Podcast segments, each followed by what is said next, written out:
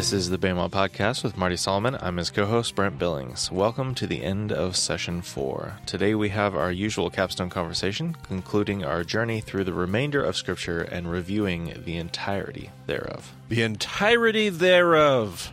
That's right. We have the whole Bible to review today. We're going to try to do this in less than an hour and 20 minutes. That's my Ooh. goal. Ooh, okay. All right. I'm going to try not to break a new record on. Buckle up. But we this is good. And we had a we had somebody on our Slack workspace, right? Uh, hey Brent, throw our Slack works, workspace sign up into the show notes. Okay, we'll do. Okay, excellent. Um, and uh, but we had somebody in our Slack workspace just a few weeks ago, right, Brent? That was like, "Hey, when are we going to do a review again?" Because those reviews, I feel like I'm getting lost. I feel like, and that's that's actually like it's bad that you feel like you're getting lost, but it's good that you are aware that you feel like you're getting lost. Like super important to understand the Bible and the biblical narrative, God's narrative as a whole, to understand the whole story and how it works. Really important to be able to answer the question like, who were God's people and what were they doing at that point in time? Like, where is the story going? I think a lot of us kind of like, we, we may have all the Bible books memorized. We may know where to find them. We might have our favorites. We may even have portions of scripture we're really familiar with, and maybe we like Torah or whatever, but we really didn't spend a whole lot of time in Leviticus, and we know who the prophets are, but we really don't spend a lot of time in the prophets, and and and we like Psalms, but not Proverbs, and like we just kind of like we have this kind of um, I don't know hopscotch awareness, familiarity of the Bible and how it works. And we on this podcast want to give ourselves a working familiarity. How does the story work? And when I taught this class in person, Brent, you can remember this. We would start every class with a review. Every single one. Every one of the classes because that's how familiar I want. I just boom, boom, boom. I want it to be on on just uh, just auto automatic. So um, So, really, we're going to come out with another episode next week, and in fact, another episode today, the intro for session five. that's right. We post But- them on the same day. Yep. But really, like, if you could just listen to one episode over and over and over again, this would be the one. Sure. Right. Yeah. It, it gives you a more of a working familiarity with with the text. Absolutely. Yeah. That's a great point. Um. So, yeah, that's what we're gonna do. So we're just gonna jump right in. We're gonna review. We're gonna review the Bible, and and and today in this episode, we're going to do the long review. In our next episode, later today, we're going to do the uh, short version. But today's the long review. So we're, we're going to go all the way back. We're going to start in the beginning. It's always good to begin in the beginning. Book of Genesis. We had a section called the preface. Boy, it's been a long time since we did this. Whew. Man, buckle up. This is going to be good. yeah, see if I can do this. Yeah, we have a preface. Genesis chapters 1 through 11. It's like the preface to God's narrative. In this preface, we were introduced some really big ideas. That Big creation, ideas like a presentation for today's episode. Great big idea. We have a presentation that you definitely will enjoy if you're able to uh, pull that up. Open it up, follow along, see how Marty does. Absolutely. It's uh it's in your show notes there, so it'll give you all the details that you can go back and look at. So definitely uh, uh, enjoy using that tool there. But yeah, first 11 chapters of Genesis, there's a preface.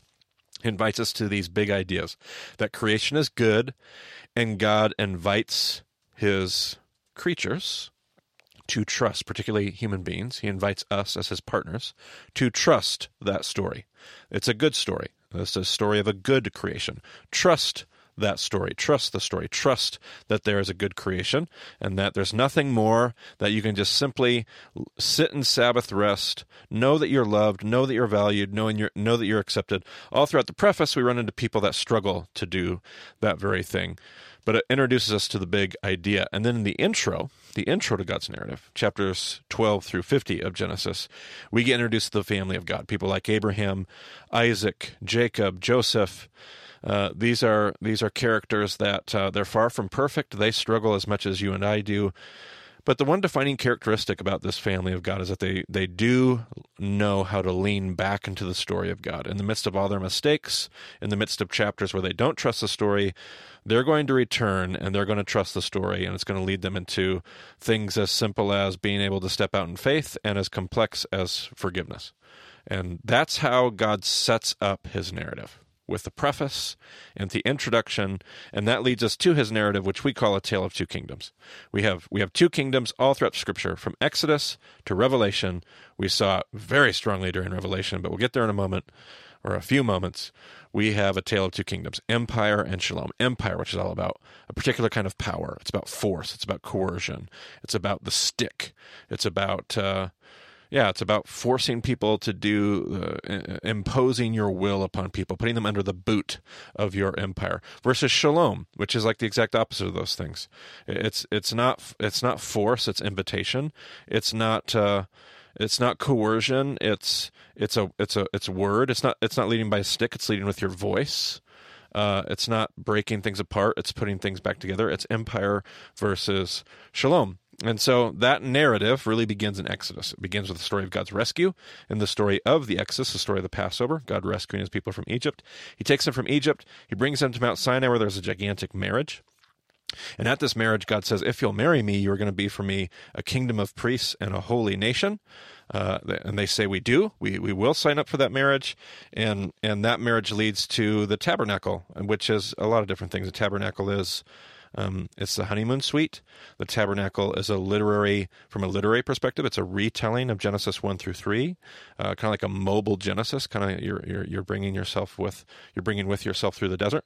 Um, you have uh, from from maybe a narrative perspective. If God said you'll be for me a kingdom of priests, their big question is we don't even know. What do you mean by that, God? What do you mean that we're a kingdom of priests? Question about the tabernacle, real Yes. quick. Does the tabernacle, the way it's set up, is that the same kind of way that the people of the day would want to set up their homes and mimic that in, in so far as they're able to without necessarily having yeah. all the holy elements? But Not so much the homes. It definitely mimicked the temples of their day, the pagan temples of their day, which were supposed to not mimic a home, but mimic paradise. Almost all those ancient narratives had a paradise narrative, almost all of them taking place in a garden or uh, a forest of some kind. And so you build these temples. These temples have pillars. And as you walk through these temples, it's supposed to give you this feeling of you're in that garden, you're in that forest, you're in paradise. And it is the house of God. Like that's not it's not a far fetched idea, but maybe I don't think they would connect it to their own homes as much as paradise itself being God's home.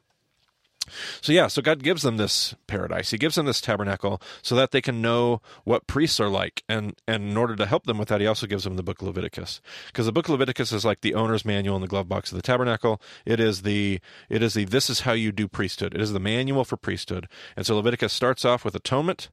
Um, because before we can talk about anything else, we need to know that we're okay with God. Um, right after that, you get all these instructions about priesthood, what, we called the priest sandwich. You had two sections on priesthood, um, like how priests dress and what they can do and their sexual relations and about owning land and farming. And then in the middle of those two sections, uh, you have all these things about well, how are you going to eat and how are you going to farm and how are you going to live kosher, and and what it did was it showed us that this this book of Leviticus is a manual for priesthood. It's inviting you to know that if you watch the physical priest do his job, you get insight into the priestly call that is your life. You might not be called to the same extent that a priest is, but that priest lives the way that he does so that you can understand how you're supposed to live conceptually. And after you get done with that call, uh, God says, By the way, I've ordained the party, because if you don't party, you're going to forget that the story was good. You're going to forget everything that we went over in the beginning, uh, even now, as we wrap up session four. How many of us have moved on from Genesis 1? How many of us have lost the plot of the story? Forget to trust the story. Forget that everything is good. How you you have to have the party because the party brings you back to this over and over and over again. And once you party, it should change your heart. Once you've been in the presence of the king, you leave the king's presence changed and transformed, and that leads you to take care of the oppressed. Like that's what God's party, the result of God's party is, is to take care of the oppressed. Now, they've been taught about how to be priests, they've been given a tabernacle, but now they need to go learn it's one thing to to be given the instruction manual. It's another thing to have to go become very intimate with the product itself. It's it's another thing to go learn what it actually is and experience the use of the thing that you've been reading about and learning about. And so God leads them out into a, a desert honeymoon. If we wanted to keep using the marital image, um, He leads them into the desert for forty years to go on a honeymoon where they just get to know their new groom. They get to know their new spouse, uh, and they get to know him very intimately uh, there in the desert. When they're done in the desert, uh, Moses leads them to a discussion that becomes a book of Deuteronomy. The book of Deuteronomy is basically God asking them to remember. Right before they enter the promised land, God says, I don't want you to forget everything about where you've been. I don't want you to forget the, the, the desert of Numbers. I don't want you to forget the law of Leviticus. I don't want you to forget where you came from, that you came out of Egypt.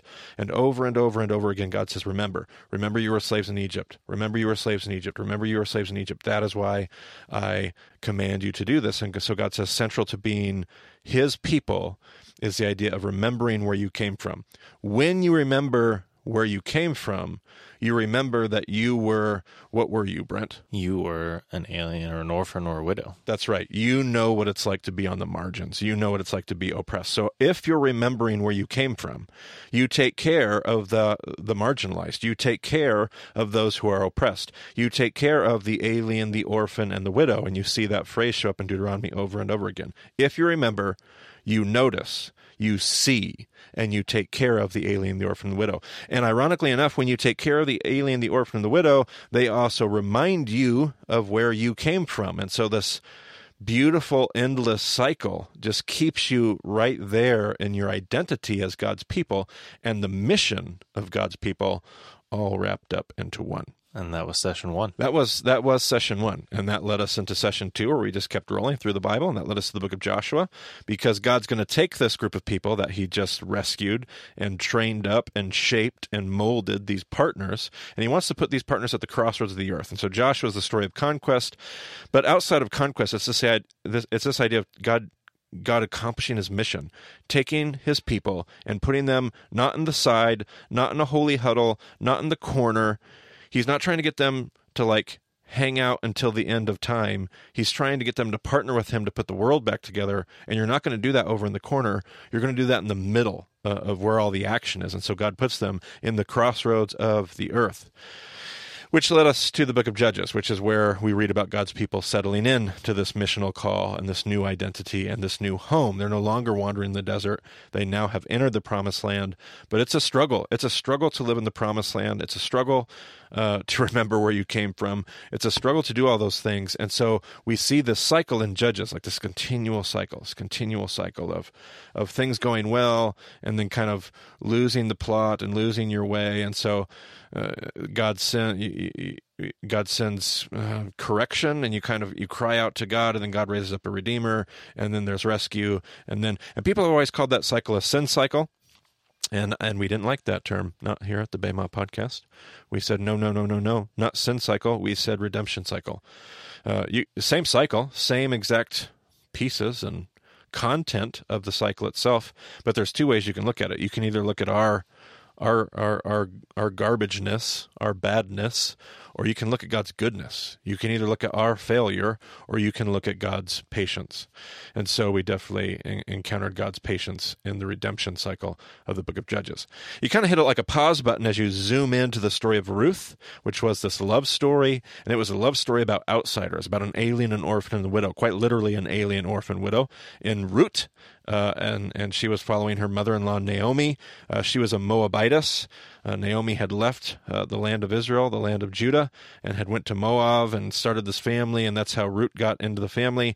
And then they have to go back home, and it's about all these characters, whether they're insiders or outsiders, or whether they struggled in the past. You have all these characters in the book of Ruth that are are putting righteousness on display, not perfection, just just goodness, generosity, other centeredness like not a, a narrative of self-preservation, not empire. They're putting on a narrative of shalom, and and that's what we end up seeing. So that leads us into a whole another portion of history where you really end up having um, it, it's a portion of history about Samuel and Kings and Chronicles. Always kind of confusing to many of us as we read those things. But we looked at, if you go to that next slide and are reminded, we looked at how these two things are really two different stories. You have story A and you have story B. Story A is Samuel and Kings. Story B is Chronicles. Story A was told from Israel's perspective, and story B was told from Judah's perspective. Story A was written more like agenda driven headlines. Story B was more like a documentary perspective. So Israel and story A, Samuel and Kings is written more like real time, like almost as if you're in it, like you're reading the newspaper. Where story B, written from Judah's perspective, centuries later, centuries later, is now looking back with perspective and seeing uh, more like a documentary. Now we talked about which one of these was right, Brent. Which one of these perspectives is the right perspective? Did we talk about which was right? Yeah, it's a trick question. Neither one's right. Yeah, they're both right. They're both right. They have this. Uh, they just have different perspectives. One's looking at it from one angle. One's looking at it from the other. Looking at the same portion of history. They're just telling the story differently. And and and we went through that. So it's talking about this period of history where you have Saul and you have David and you have Shlomo and you have all the rest of the kings. And so if you go to the next slide there, we've filled in some of that. We've got Saul, who was a donkey herder from Benjamin. We have David, David, who was a shepherd from Judah, and how the text juxtapose these two things. Would you rather have a donkey herder or would you rather have a shepherd? Would you rather be, uh, you know, donkeys or would you rather be sheep? Um, would you rather have Benjamin? Would you rather have Judah? There was this juxtaposition um, that obviously we see Saul and David kind of walking their paths out drastically differently. After David, David comes Shlomo, Solomon, and he has this kind of this lust for empire, incredibly wise, incredibly complex human being. I, I, I, trust, I assume that Solomon was uh, trying to be a, a, a, good person and, and be a good king and somebody who pursued God with all of his heart and, and soul and might and and yet he just had this lust for empire, um, and and whatever his intentions were, just really kind of screwed up the story in a lot of ways. Uh, one of those ways is that the, the kingdom gets split, and so you see there with the rest of the kings, you have a split kingdom with Israel in the north and Judah in the south, and you just watch story after story after story with very few exceptions, and there are some. There's a handful of exceptions, but there's only a handful. Uh, pretty much, it's just a big, huge narrative portion of narrative portion of history that's just uh, about mistrust and, and chaos. And when you look at these two narratives and, and you look at what they're actually trying to say there, you'll notice that uh, in the red and the green on your slide there, they they the words there changed. Story A, it, it had an agenda. And, and and when it looked at the story, it said, "You know the reason that everything fell apart for us? It was about immorality and idolatry." It was about the immorality and idolatry of God's people. That's why things fell apart. And there was absolutely truth to that. When the story of Chronicles looked back on it centuries later, from Judah's perspective, it said, you know, there was actually something underneath the idolatry, uh, something underneath the immorality. There was a thing behind the thing behind the thing. There was there was something causing the immorality and the idolatry, and that was our lust for empire. That was the injustice. That because we were looking out for ourselves, because we were trying to build our narrative and preserve self rather than sacrifice self for other people, uh, because we had lost the plot of blessing all nations, we were struggling with injustice, and that's really what lies behind all of that. And so, so we're going through some hardships at this point, very much so, and we need some tools. We do need some tools to help like us. Take the tools. Take the tools, Mister Brent Billings. Oh, oh. Um, well, if you if you insist, I, I do insist. That I'll give you the prophets. So we do. No, no, I'll take the tools. Um, so we have this wisdom literature. We have the books of Psalms, Proverbs, Ecclesiastes, and Song of Songs. And these are tools for our journey as we are being carted off into captivity, uh, taken from our homes on these long journeys to places we don't know. We need tools to help us uh, make it, to survive. So we have the Psalms, which are songs that we can sing as we march along in the hot desert. We have Proverbs that are wise sayings and generally true um, that help us uh, maintain what, what would you say are maintain our well uh, you know like you said you said you need tools and one of the tools you're going to need nuggets of wisdom if you don't have wisdom that helps give you insight this journey is going to be a slog and so proverbs are these little nuggets of wisdom that keep you going that give you an, what you need to get your head up above the the garbage and see it a little bit more clearly. All right, and then we have Ecclesiastes, which is a, a book about meaning and purpose, uh, which is certainly when when you feel like uh, everything is lost, you do need some meaning and some purpose in your life. And then you have Song of Songs because uh, intimacy, this uh, Hebrew word dode, uh, this concept of of being intimate with with someone that's uh, that's what's going to keep you keep your people held together uh, as as you go through this hardship. Absolutely, yep. seventy years of captivity. That's Absolutely. that's a long time. Yes, and and, and it was pre-captivity, and and and uh, the yeah, journey. These, these wisdom uh, literatures did not appear spontaneously as they're being carted off. Absolutely. So they're they're going to cover yes. a, a, wide range of time, but but they're so useful uh, in in those times of hardship. Absolutely, and that's the beauty of the wisdom literature, is it's it is so wide. It's such a wide breadth of human experience because the journey is unbelievably nuanced and there's highs and there's lows. And so you've got songs of joy and songs of mourning. You've got songs of frustration. You've got proverbs about success and you've got proverbs about failure and you've got proverbs about persistence and you've got proverbs about temptation. You got and then you have like meaning and purpose. Like the whole book is like struggling with meaninglessness and yet in the midst of that whole journey like the wisdom literature is wisdom literature because it's far from surface level it's actually horribly profound. It's unbelievably deep, and there's a well there that it's tapping into. It addresses a lot of concepts that uh, many of us are uncomfortable addressing today. Absolutely, uh, absolutely. That's what makes it. That's what makes it the wisdom literature. So that leads us into the section of the prophets, because into this into this mess where where there is struggle and and there's now a divided kingdom after Solomon. You have the north and the south, and you have this continual mistrust and more and more and more injustice. God is going to step into the justice. So remember, all the way back in session one, we talked about a God who hears the cry. He is going to be a God that hears the cry of the oppressed. And it doesn't matter if you're God's people or not God's people, God hears the cry of the oppressed. How much more is it horrible when it's God's people doing the oppressing. And so God steps in and he starts by sending them warnings. We talk about warnings, woes, and hope, and we'll do that in the next episode. But uh, there's a there's a pre-Assyrian time period before anybody comes and conquers anybody. Well, everybody thinks that everything is just awesome, wonderful. God sends warnings, and He sends warnings in the, the the, the, prophets of Amos and Hosea, Micah and First Isaiah. Amos and Hosea are both prophets to to Israel, and Amos is a uh, he talks about a plumb line. He's this fig farmer, and he wants to talk about plumb line and a basket of ripe fruit, and talk about how God's people are ripe for justice. You got Hosea. Hosea's whole life is kind of the backdrop for this parable prophecy, and and he he has he's, he has this calling from God, uh, so he understands it to marry a prostitute, and, and their marriage together becomes a picture of God's marriage to uh, his people. And then there are two prophets to Judah, Micah and First Isaiah. Micah is the concept of the judge. Um, uh, there's a judge. There's a there's a gavel about ready to come down. You need to repent. And First Isaiah, which talked about the vineyard, like God, God said, I had planted a vineyard on a fertile hillside. I, I, I chose the choicest vines. I cleared it of stones. What more could I do with it? And yet, when I came, when I come looking for good fruit, which is the only thing I should expect, I instead find beushim. I find bad fruit. And so that leads uh, there are warnings and some of them hear hear the warnings and some of them don't hear the warnings. Um, which which nation heard the warning? Uh, judah heard it. Judah heard it. Israel did not. And so israel found themselves um, uh, under captivity by the assyrians. The assyrians came in um, conquered uh, Samaria, conquered Israel, and you had two prophets, Jonah and Nahum, uh, that that spoke to Israel during that time.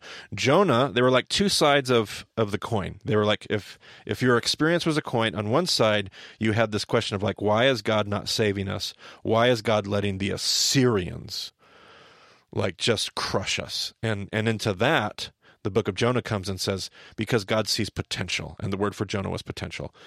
God doesn't just quickly judge anybody. God has patience because he cares about people. And and in Jonah even the animals and the cattle and the livestock there's potential in creation. Remember that good creation that we can't forget about. But then on the other hand there's the book of Nahum which is a book that we we, we associated with the Hebrew word din which is pronouncement of judgment uh, a retributive justice. And and it, there reaches a point where God in order to restore shalom God says enough is enough. And so Nahum talks about that uh, reality. Now, Judah, we said, they did hear the cry, and Hezekiah was a king who led them through a process of repentance. And because they repented and prayed to God, Sennacherib and the Assyrians were pushed back. God did away with them. But that didn't last for very long, especially after Hezekiah. The story goes south very, very quickly, and you have two prophets, Zephaniah and Second Isaiah, that are uh, are sent to Judah. And Zephaniah, Zephaniah, his his his message is one of shuva. And what was shuva, Brent? Can you remember what the word shuva meant? To return. To return, to repent. Like you gotta you gotta come back to God's story, come back to where you were.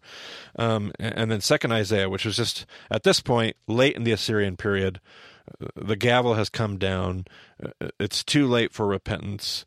God's judgment is on your doorstep, and Second Isaiah is a is a book of woes. Woe to this group, and woe to this group, and woe to God's people, and woe to not God's people, and and God is so sick of the way that humanity is treating treating each other. Uh, it kind of reminds me of the story of Noah. God is going to to be doing something about this mistreatment. He's going to bring shalom back to the chaos.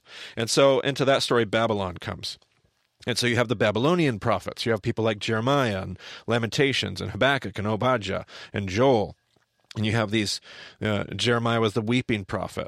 Like his job was to basically go to God's people and say, Don't fight this. It's too late. God's judgment is here. Just embrace God's discipline, embrace Babylon. Not a popular message. And then you had the book of Lamentations, which was a, a, a an alphabetic, chiastic acrostic. And it was this, this poetic lament just full of some of the ugliest lament you've ever seen, and yet in the center of this chiasm, hope. You had hope. So lament and hope.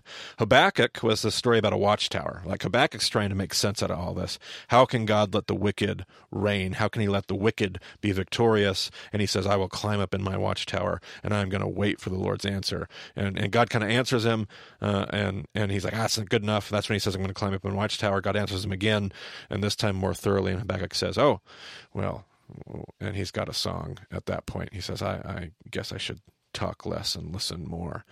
You had you had the prophet Ovadja, who actually wasn't written to Judah, is written in voice at least to Petra and the the king not Petra but the the kingdom of Edom, the Edomites, and and the picture of Edom and the picture of Ovadja was Petra, these people that sit up in their rock fortresses. And then you had the, the prophet Joel, who talked about a locust plague. The locust plague was his image uh, that he used to talk about God's judgment. Here come the locusts. Now after Babylon has come, after Babylon has conquered conquered, after Babylon has laid waste, and now you are sitting in captivity. You are sitting in exile, and now you have some exilic prophets. Prophets that start to change their tone.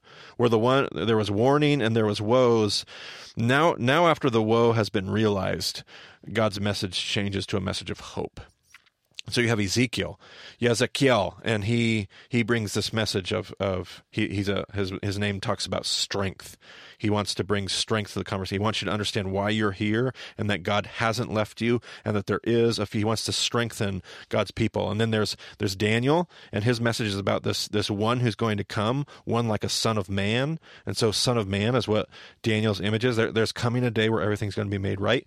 I put Job, which is probably wisdom literature, but I put Job as an exilic prophet because I think Job was at least rewritten during the Babylonian exile and which makes a whole bunch of sense because what Bible character are you going to relate with more than the character of Job, who has lost everything and sits there and goes, "Why has God done this to us?" And and that's the book of Job. And, and you also have Third Isaiah, and Third Isaiah is is that voice of, of those different voices of Isaiah. Third Isaiah is a is a voice that comes in and starts talking about the servant, the suffering servant. You are my servant Jacob, Israel, whom I have chosen. You are the one that I've chosen, and if you will endure, if you can persevere, if you can get through this exile and get through this captivity there is a new day. There is a day of hope, which leads us to that last portion of the prophets, which is the remnant. Some of them prophets, some of them his, more historical books. Um, but it is a portion of prophetic history, and that is the remnant. And so you had the book of, like, say, Esther, um, which is when everybody started going back home, some people didn't go back home, some people stayed, and they stayed on purpose, and they stayed with intention because they were going to impact, they were going to bless all nations. They were going to be, bring shalom to the chaos of Persia, who had ended up conquering Babylon. And so you had Esther, and you had uh, uh, Ezra and Nehemiah, these leaders that that didn't stay. They didn't stay in Persia. They they found an opportunity to go back home and return, and they led the return of God's people back home. And they had different kinds of leadership. Um, Ezra had a more pastoral, a more shepherding kind of leadership. Nehemiah was more of a, a, a, prophet. He was more passionate. But both of them had a real passion for leadership, different kinds of leadership, but their passionate leadership enabled God's people to come back home and to rebuild, which is what one of their contemporaries, Haggai, Haggai, uh, he had this message of, yes, it's time to build. It's time to stop weeping. It's time to stop thinking about all the things that aren't. It's time to stop dwelling in the past. And it's time to build God's house. In the midst of that, Zechariah, one of Haggai's contemporaries, shows up and he has this much longer ministry. And it's his was a book of apocalyptic literature. Um, he was one of uh, one of a few apocalyptic prophets, but he really just brought apocalyptic prophecy um, in a really distinct package to God's people. In the midst of all their questions, in the midst of their struggle, in the midst of all kinds of, Zechariah said, "You need to persevere if you're going to rebuild." Um, and then you had fourth Isaiah, and that last voice of of Isaiah, which which talks about restoration and being repairers of broken walls and uh, restorers of uh, of streets and dwellings and everything's going to get put back together. Everybody's going to sit underneath their own vine and their own fig tree, and there will be a new heavens and a new earth. And God is doing something with all of creation. He's putting it back together. And then that last voice that we looked at, not in the Hebrew scriptures, it is in our scriptures, in our Bible, uh, but in the Hebrew Bible, it's not their last voice, but it was for our for our for our timeline here, and that was Malachi. And Malachi had this real Q and A type discourse where he uh, where God had something to say to a group of people trying to rebuild, God was like, "Don't lose your way as you try to rebuild," and they they had that conversation, and that brought us to the end of session two. Session two was a thick, thorough little journey that we had there, Brent. Right? Short number of episodes, a great amount of concepts to consider that we don't normally um, think too much about. Absolutely. So, how about you take us through session three? How about that? So, at that point, we uh, enter uh, uh the period that we call the silent years. It's the 400 years uh, between the end of our, our written biblical Old Testament history uh, until the time of Christ. And so, it, it would seem from the text that there's not a whole lot going on here, but we, we know from history that there was a substantial amount of things going on. The uh, Israelites have come out of captivity. Many of them have returned. Uh, many of them have not as well. Some some people said Babylon sucked. We're getting out of here. Some of them said, ah, maybe we can stick around. Maybe we can get some work done. At any rate, they were they were struggling with with this concept of how do we make sure that we never fall under captivity again. So they developed this system of synagogue. They wanted to return to the text and create this new education system because they decided that we we lost our story, and because we didn't know our story, that's why uh, God let us go into captivity. So the uh, education system was was this idea that um, from a very early age, everyone in the Jewish community would would go through uh, first what was called Beit Sefer, and they would memorize the entirety of the Torah from the age of five to about ten and then uh, the best of those students would go on and they would memorize the rest of uh, what we know as the Old Testament scriptures, the rest of Tanakh, and the best of them would uh, move on again and uh, start working through you know the the heights of their education system and hopefully be called by uh, a rabbi to to do that ministry. And all of this is happening in the the context of this rising Hellenism this Hellenistic culture uh, pioneered by Alexander the Great of Greece, and there are different responses to this to this new culture. There's the Sadducees who are uh, the priesthood, and they are um, they turn out to be corrupt, uh, but they do have this um, this priestly calling uh, from God. So so they have pros and cons, as well as the Herodians who are. Uh, not priests, but also in this uh, more Hellenistic uh, accepting culture. So they they have compromised with the culture, but they are also perfectly placed to be uh, a part of what God is trying to do in the world to to uh, restore the world and and bring His message to the world. Then you have priests who said we don't want to have anything to do with that. That's the Essenes, and the Essenes said we're going to get out of here. We're going to go out to Qumran. We're going to study the text. And uh, Marty, what was their their key passage that they were working off of? Remind me there. Isaiah forty. Yeah. Yep. Comfort, comfort my people. Speak tenderly to Jerusalem. Tell her her sins have been paid for. A voice of one calling in the desert to prepare the way of the Lord, make straight in the wilderness a highway for our God. That was their jam. So the Essenes believed that in in every way that uh, that if they knew their text well, that they would prepare the way for God's uh, God's coming. So they um, they have this incredible devotion to the text that uh, we we can appreciate today in in the Dead Sea Scrolls. Uh, we owe a lot to them, but also they were completely removed from from society and, and couldn't couldn't speak to anything that was going on in in the world around them. So then you have uh, other Jews who said, "We are going to withdraw." Um, but not not out into the desert. We're going to go north to the Galilee. You have the Pharisees and the Zealots who who both move up to this area, and the Pharisees say uh, the the problem is we uh, are not obedient enough, and if we if we maintain our obedience and our righteousness, then uh, we will find favor with God, and He will come and take care of the Romans. And the Zealots also uh, have those same sort of beliefs, except they say we want to be a part of uh, God taking care of the Romans, and so their power was through the sword. So they um, pros and cons of each of those.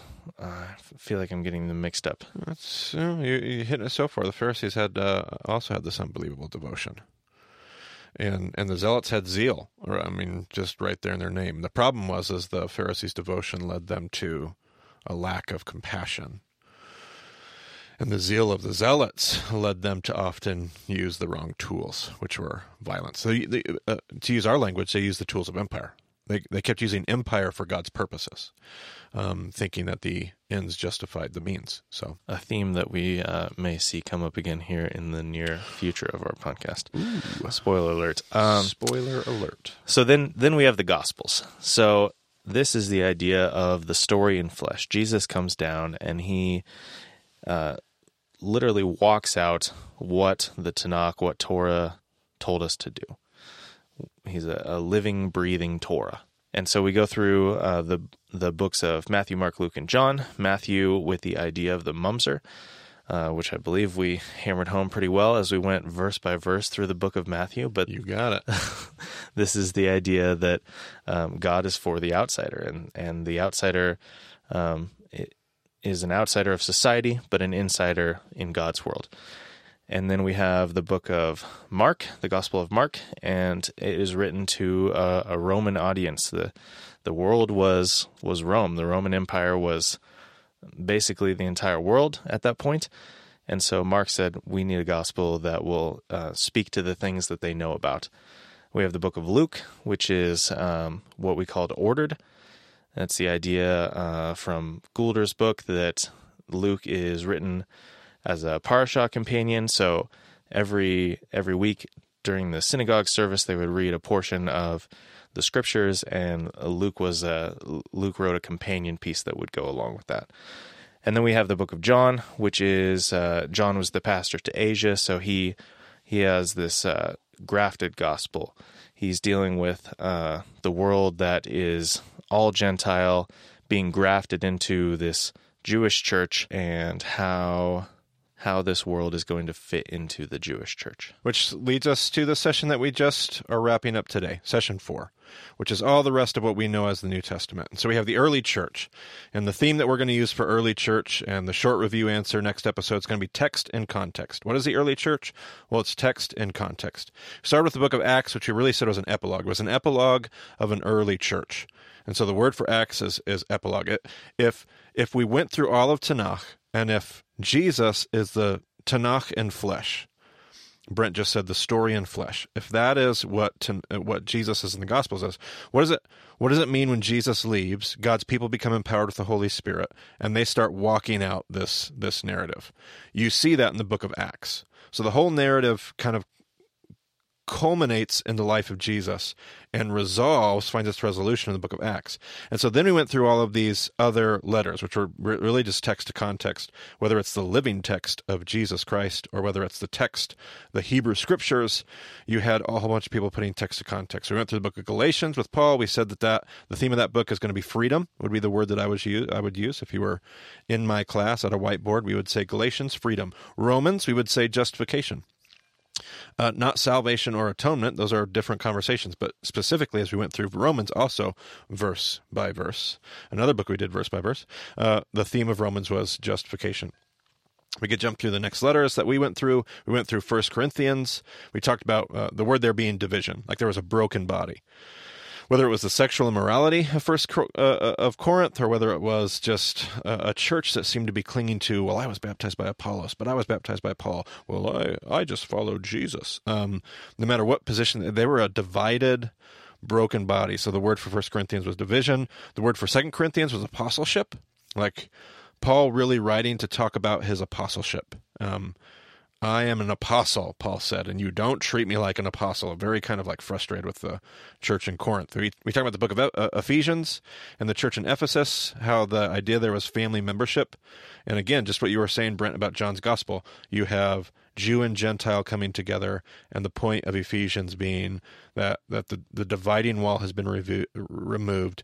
There, there's a new humanity, and you are all uh, members of God's household, adopted kids, Ephesians said. Then there's Philippians, which is a, a book about joy, uh, Paul's joy for the church in Philippi. The book of Colossians, we, we use the word heresy. Not that Colossians is heresy, mind you. Colossians is about heresy, particularly what we called Gnostic heresy. I just learned this. Uh, I just learned this recently, Brent. Uh, we are learning a lot more about Gnosticism. Some of the things we thought were Gnostic may actually not be Gnostic. So maybe more specifically, what Paul was dealing with was with I, what I understand to be docetism, this idea of a separation between soil and spirit, and we're finding out that may not be as Gnostic as we thought. That's more recent scholarship. I just was finding that out. So I'll, I'll be a little bit less heavy handed in the way I talk about Gnosticism from now on. But nevertheless, there you go. Uh, let's keep moving. How about First Thessalonians? We talked about Parousia, the Parousia that second coming idea of a Caesar and how that plays into uh, the book of First Thessalonians. Talk about Second Thessalonians, uh, the man of lawlessness. That's what we talk about for Second Thessalonians. First and Second Timothy. Talk about timid Timothy. Timid Timothy. Uh, we kind of compare him to maybe tough Titus, which is the next book. Tough Titus. And then Paul's last letter there, Philemon we talked about the idea of faith works. So, all of these letters being letters that take Jesus and apply Jesus to each unique and individual context. Because Thessalonica is different than Colossae, which is different than Corinth, which is different than Rome. All these places are unique. But there were other people outside of Paul that wrote letters in the New Testament. We looked at Hebrews, and the phrase we use for Hebrews is supremacy of Christ. Supremacy of Christ. Christ has a better way. There's a better there's a better Moses, there's a better tabernacle, there's a better sacrifice, there's a better high priest, there's a better way. That way is Jesus. That's not to talk derogatorily of that same Judaism, because that book is written to what's it called, Brent? Hebrews. Hebrews. It's written to Hebrews. So obviously the author is not talking negatively about their their their Hebraic heritage, their Judaism, but in the face of a temple that's been destroyed, the writer of Hebrews is saying uh, uh, we have a we have a great option in Jesus. We have a better option in Jesus. So supremacy of Christ ends up being the word there. Well, and as we've uh, talked about at at this time, the rabbinical system was fairly well established uh, and being formalized, and so the idea of of the student of the disciple of a rabbi going on to do better things than the rabbi did. Right. So if Jesus is is following in the steps of of Moses and and whatever else. Like it would make sense that he would be a, a better version of that. Absolutely. Yep. So uh, then we have the book of James. We talked about obedience, just the idea of of if James is not writing to a Gentile audience, he's very much writing to a Jewish audience, and not just in a Gentile world. James is writing to a Jewish audience in a Jewish church in a Jewish area, the church in Jerusalem. Now he's addressing the tribes that are scattered amongst the diaspora. He says in the book, but he's talking to that worldview, and he says we can't use the gospel as an opportunity to not be obedient to the thing that God's called us to, particularly to the call of hospitality. And I think in all the things we looked at, chiasms, all that kind of stuff he's hinting at, particularly the outsiders, the mumsers, the Gentiles. Uh, we looked at First Peter. Uh, the word for First Peter would be persevere. Persevere. Second Peter, uh, the theme would be false teachers. And that led us to the last little handful of books here. First John, all about love and truth. Love and truth. Second John, was about the woman. We looked at who is the woman? Is it the church? Is it a woman? Is it both? Uh, who is the woman? We looked at Third John and this short little letter of Third John, and about this this guy named Diotrephes that was trying to cause problems uh, and not let the gospel thrive there. We looked at the book of Jude and how Jude was full of apocrypha, full of apocrypha. Just great, wonderful, good stuff. Um, uh, difficult to understand, but just a, a, great book. And then we spent an awful lot of time in Revelation and the theme of uh, how, how God's people have to overcome. So the word for revelation being to overcome. So, whew, we're not done yet, Brent, but I'm feeling optimistic. I think we might not break a new record here. We'll see. We'll see how we can do. This concludes session four. This is this is the end of session four. Here's what comes next. Brent Billings, Bema podcast session five. We got one more big session, and then the future. We got church history. So, session five will take us on a journey through church history.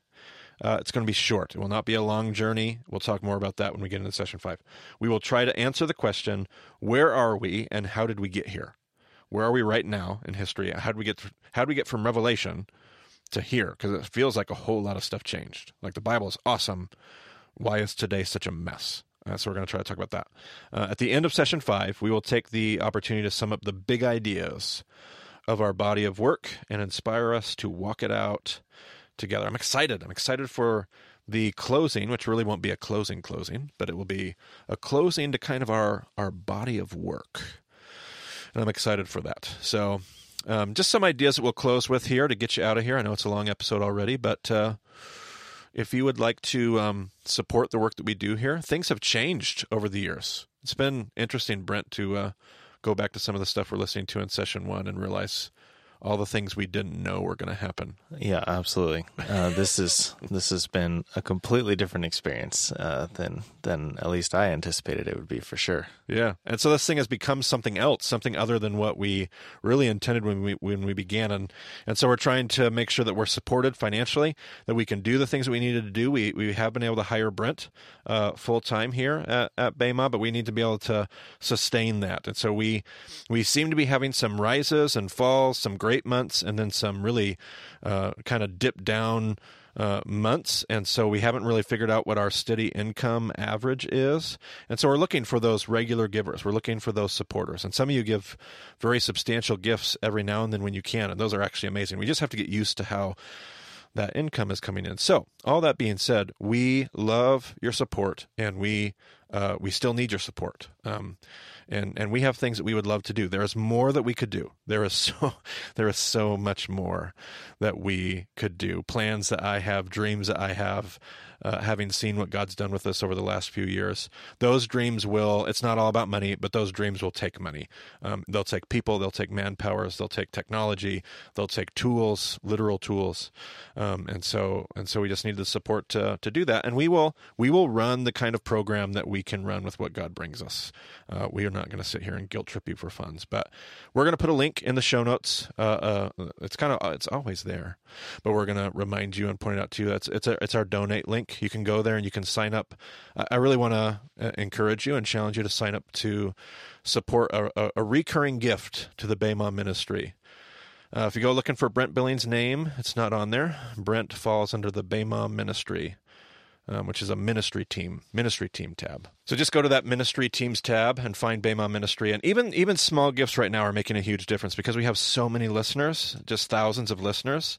That if you take thousands of listeners and every single one of them signs up for for a, an eight dollar gift, a ten dollar gift every month. Um, it, it, makes a big difference when when a hundred people do that, um, and and that's just a great thing. So I would love to to just ask you to consider that, to pray about that, to join us in that way. What other kind of things we have, Brent? Other kind of things we need to plug here before we're done with session four? Uh, well, we've started the Bema Messenger, which is our email newsletter, and you should definitely sign up for that. That's how you're going to find out about uh, upcoming trips, upcoming events. Uh, when Marty and occasionally I am traveling, and you can meet up with us. Uh, it's the it's the best way to stay informed real time uh, as everything is happening. Uh, we've started. Uh, we start. We mentioned at the top of the episode our, our Slack workspace. That's a great place to uh, to be in discussion with other listeners. Uh, but we also have had uh, since we started the podcast, we've had hundreds of discussion groups pop up, and we have a map that shows you where all of those are.